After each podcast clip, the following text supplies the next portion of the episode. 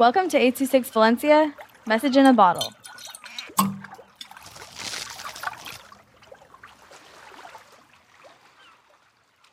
Ten hour trip to Las Vegas by Christopher with 826 Valencia. To be patient, to see your dream. I thought to myself, my 10 hour trip to Las Vegas. When my family got into in the car, we went to a gas station. I felt tired because I didn't get much sleep. First hour, we stopped at a gas station again. Then me and my brother slept for an hour.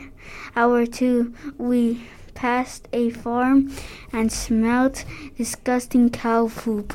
Then we passed it, so we opened the window. I fell asleep for three hours, and when I woke up, I saw chickens. I and saw one try to fly. After we stopped at another gas station and finally saw the hotel, I knew the drive was worth it when I entered the hotel. I I immediately started sleeping. Then me and my family saw a pool and we jumped in, we played and we got out and changed. After I explored the hotel and then we got in the car to go eat. We went to a arcade and won a unicorn.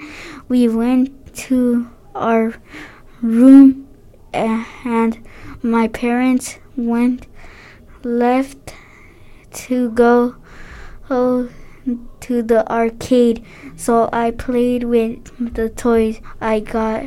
I won a unicorn and a rainbow owl and a different animal I didn't know. Then my mom and dad came back and we slept and went back home. I felt happy and tired.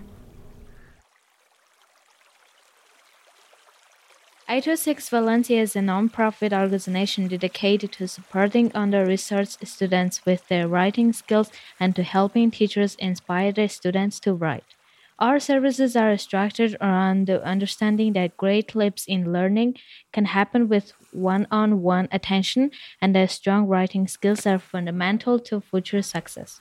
If you want to hear more podcasts or learn more about the organization, visit us at 826valencia.org.